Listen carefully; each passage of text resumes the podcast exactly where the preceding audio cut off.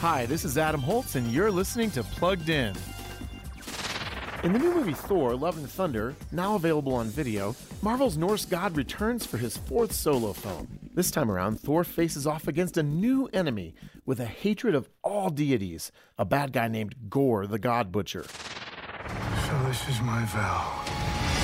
All gods will die. Gorr, we learn, has a deeply personal reason for his crusade against deities of all kinds. That puts him on a collision course with Thor, who's been reunited with his old flame, Jane Foster. Turns out she's a superhero now, too.